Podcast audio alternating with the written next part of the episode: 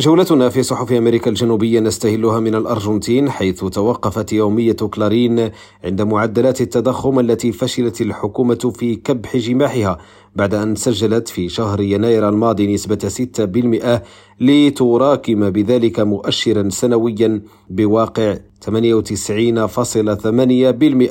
بحسب الأرقام الصادرة عن المعهد الأرجنتيني للإحصاء. أما في البيرو فكتبت يومية بيرو بنتيونو أنه بالأغلبية وافقت لجنة العلاقات الخارجية في الكونغرس على ملتمس يرفض التصريحات التي أدلى بها رئيس كولومبيا غوستافو بيترو ضد الشرطة الوطنية وضد الجمهورية البيروفية وأعلنته شخصا غير مرغوب فيه. في البرازيل ذكرت أوغلوبو أن حكومة الرئيس اليساري لويس إناسيو لولا دا سيلفا التي تم تنصيبها في فاتح يناير الماضي باتت تتمتع برضا 40% من البرازيليين وفقا لاستطلاع جديد نشره معهد جينيال كوايست. وفي كولومبيا ومنها نختم جولتنا في صحف أمريكا الجنوبية كتبت التيمبو إلى أن وزير التعليم أليخاندرو غافيرا لن يغادر حكومة الرئيس غوستافو بيترو على الرغم من كونه لم يتم أخذ آرائه في الاعتبار بشكل كاف. عند صياغة نص الإصلاح الصحي